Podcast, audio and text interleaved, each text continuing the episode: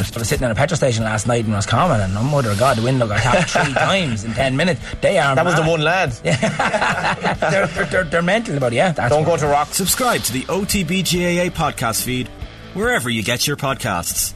OTB AM with Gillette in association with Movember. Effortless shave, magnificent Mo. All right, well, the World Cup is uh, started in earnest, and I'm delighted to be joined by Republic of Ireland international legend Packy Bonner. Paddy, how are you? I'm very good, thank you. Uh, delighted and, and happy to be able to talk about football. Absolutely, absolutely. It's it's, it's all kicked off. Before we talk World Cup, we might talk uh, Republic of Ireland, and Yeah. the friendly window, I guess, is over, and it's all building up now towards towards next March. It feels like a while away, but the two keepers got their got their game each, Gavin Bazunu and, and, and Caoimhín Kelleher. Um, it's it's a good sign for Irish football that you have two keepers at the top of their game like that that are competing for the number one jersey. It's it's fierce competition. You've got Mark Travers as well. Of course, listen, we- we're so blessed that we have the three of them.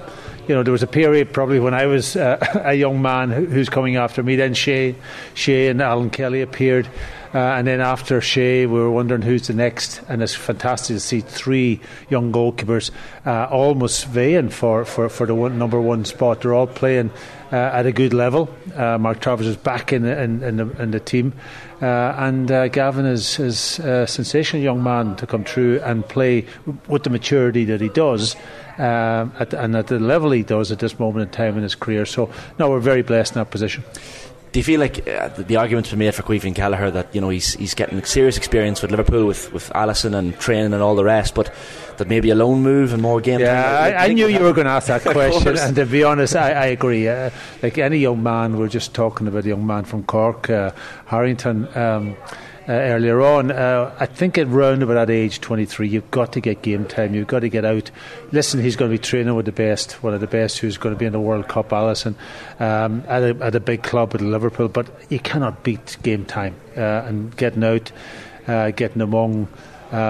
Players making decisions because it's all about decision making, building up enough decision making within that brain that when it comes to comes to the big games and when you play, that it becomes an almost an automatic response, uh, and that can be done in training or it can be done in game time.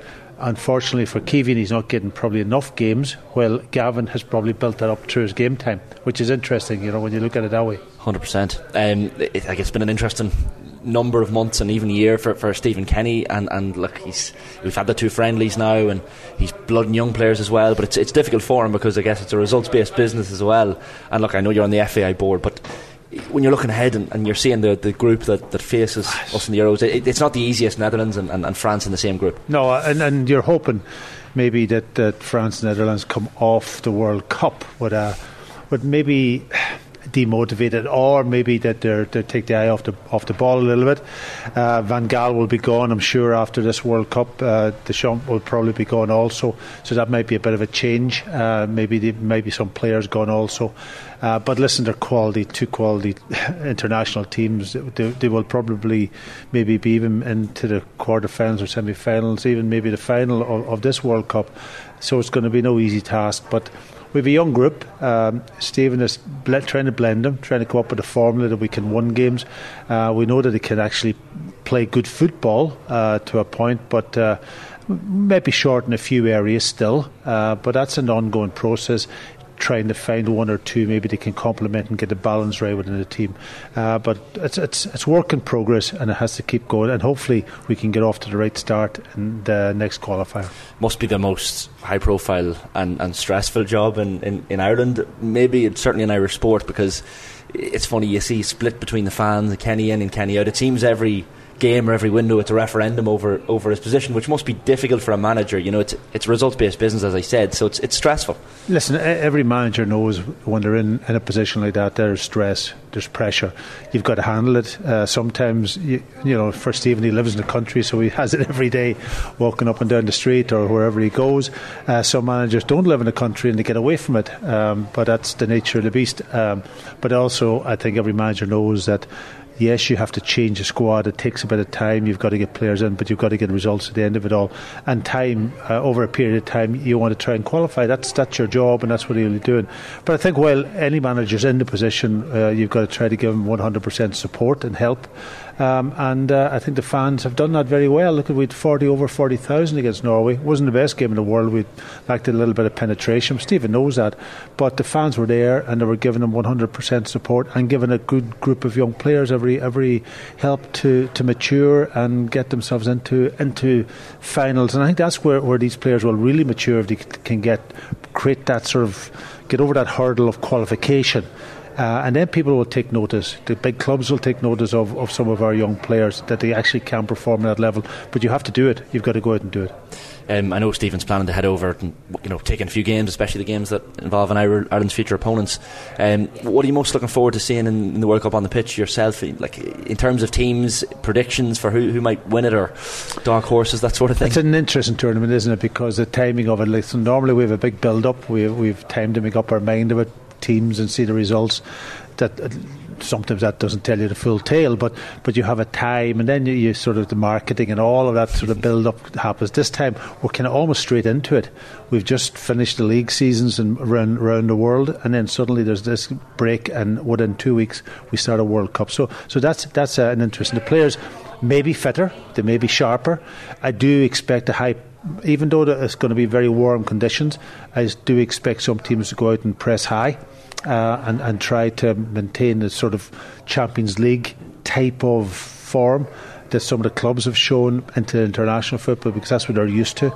It'll be interesting to see will the players get injured. Yeah. Uh, because you know a lot of players now have gone from a club environment into an international environment without much time for adaptation. So that'll be interesting to see how some of the players get on from that perspective. But I, I think uh, I'm looking for an exciting one.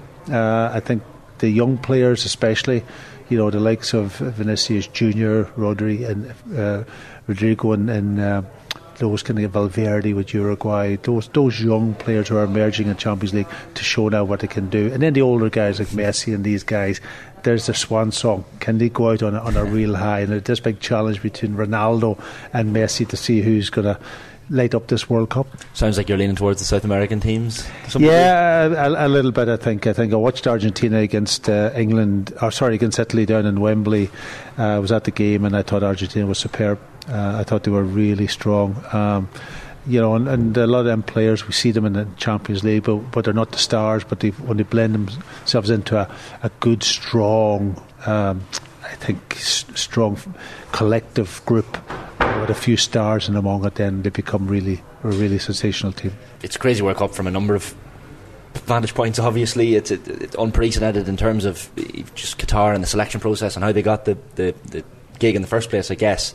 Um, and even today, just all the one love armband. You know, England were going to wear it, and now they're not going to wear it, and a number of countries have come out and said the same essentially. So, uh, what's your take on well, the other side of Qatar, I suppose. Yeah, well, I think the FAI, and as a board member, we've made it very clear that we support uh, immigrant workers and their their task, um, and and all all the other people uh, that has has uh, been talked about. Um, uh, I think we're we're very clear in what we have to, we've said, and we we also have said that maybe this time we can use football to highlight some of these issues, uh, and hopefully things will be better for the community in Qatar after the World Cup and so on.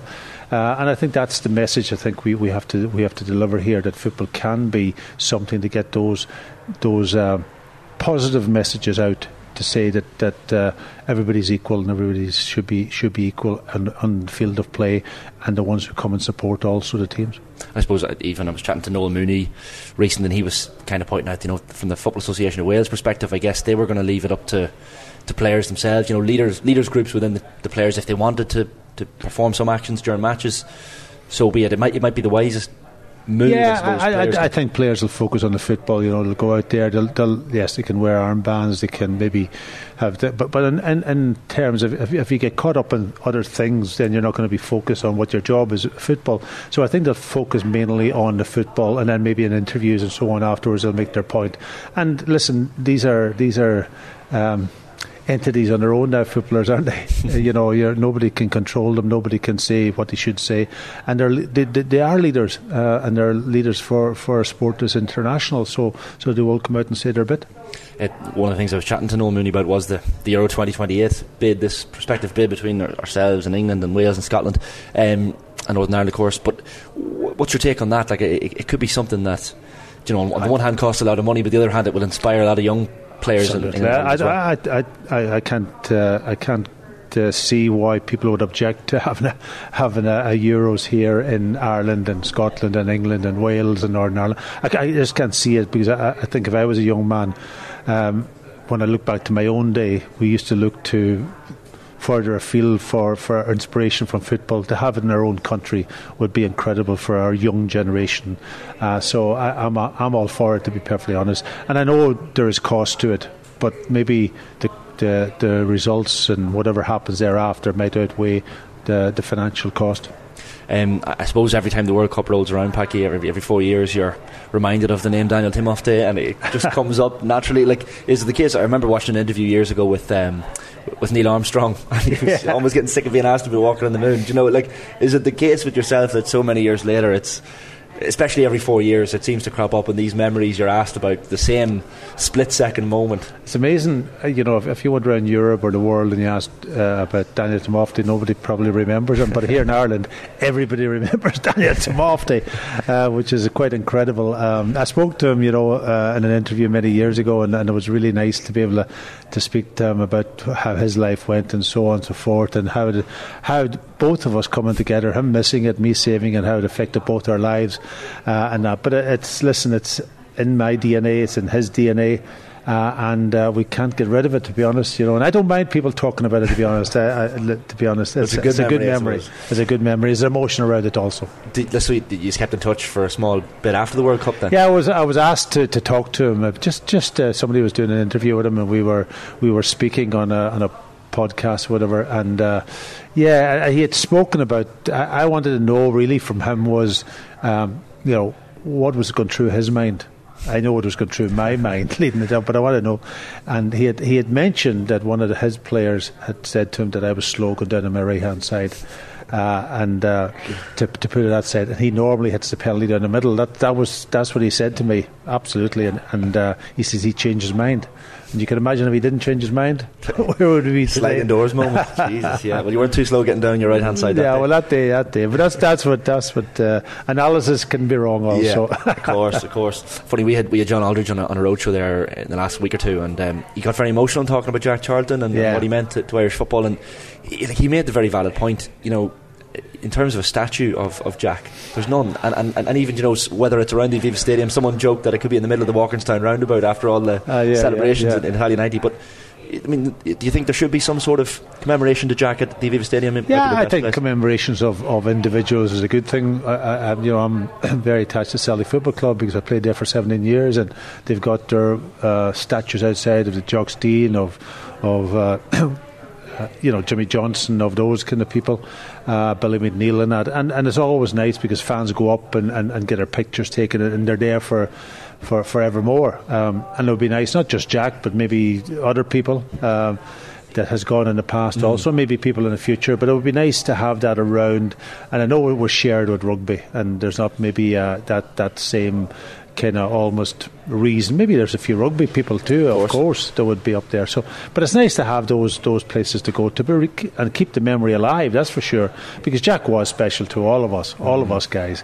Uh, I know he would have his, have his critics also, like everybody in football.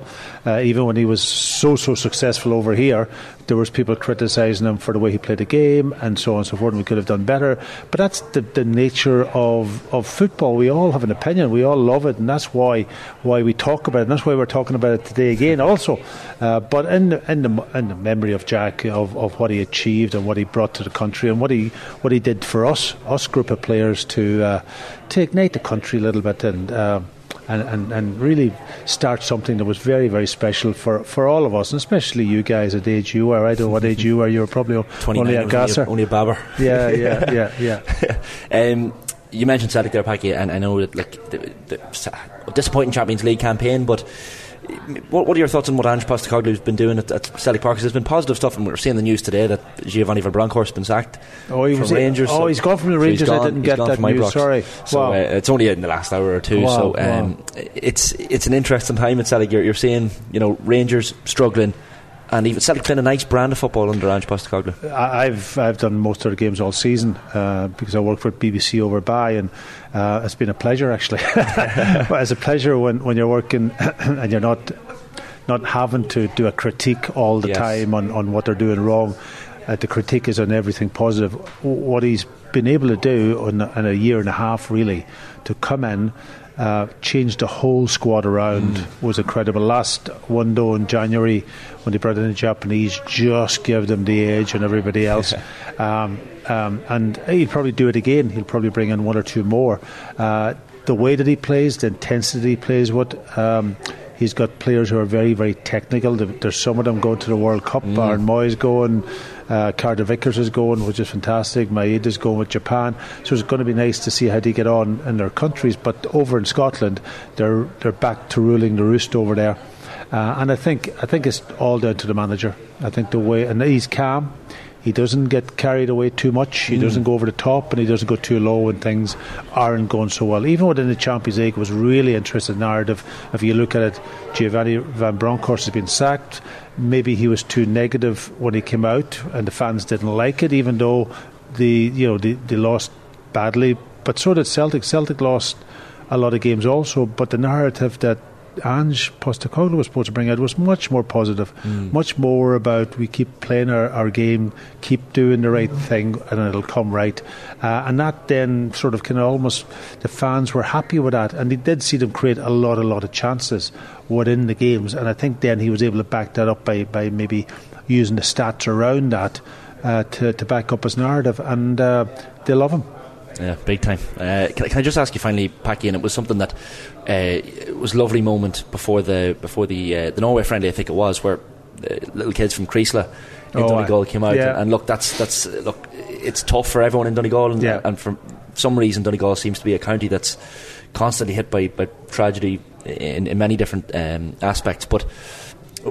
That that must have been quite an emotional moment for yourself and everyone in Donegal, yeah. but also to see the likes of Seamus Coleman, a role model, even you know meeting these kids from from Greece was was a special moment before. Yeah, listen, it, it, was a shock what happened. You know, I was there in the summer. I passed through uh, that part. I was down playing golf, and you know, and, and a lot of people I spoke to, you know, used that that place and that garage and, and uh, dropped in there on, on, lots and lots of occasions and, and uh, for it to happen um, out of nothing was a, quite an incredible shock for everybody concerned. And, and the families and, and, the people that was lost and the families that are affected uh, and that'll go that hurt will go on for a long long time. Um, when you're abroad um, we always become very Irish and very Donegalish. Uh, and, and we can almost have a have a have a I don't know if we need reasons to be to to bring that Donegalness out in us, but this was certainly one. Uh, we felt for everybody. We prayed with them. Uh, we, we we we I suppose uh, cried with them to a point, uh, and we felt their their their real hurt and their real sadness. Um, around the world, and I've spoken to so many people. I went to New York uh, a couple of weeks ago for an Irish uh, Donegal, um, Donegal um, dance, and uh, it was the talk. That's that's all that they were talking about, you know, um, and. Uh, and hopefully, you know, stuff that maybe has gone on since will help these people and help the families to maybe come to terms with it. Take them a long, long time. Uh, so a, t- a tough, tough time. But listen, Austin us Donegal people were, were, were strong, were resilient. We have had a lot of um, disasters in around my area too, in the sea and so on and so forth.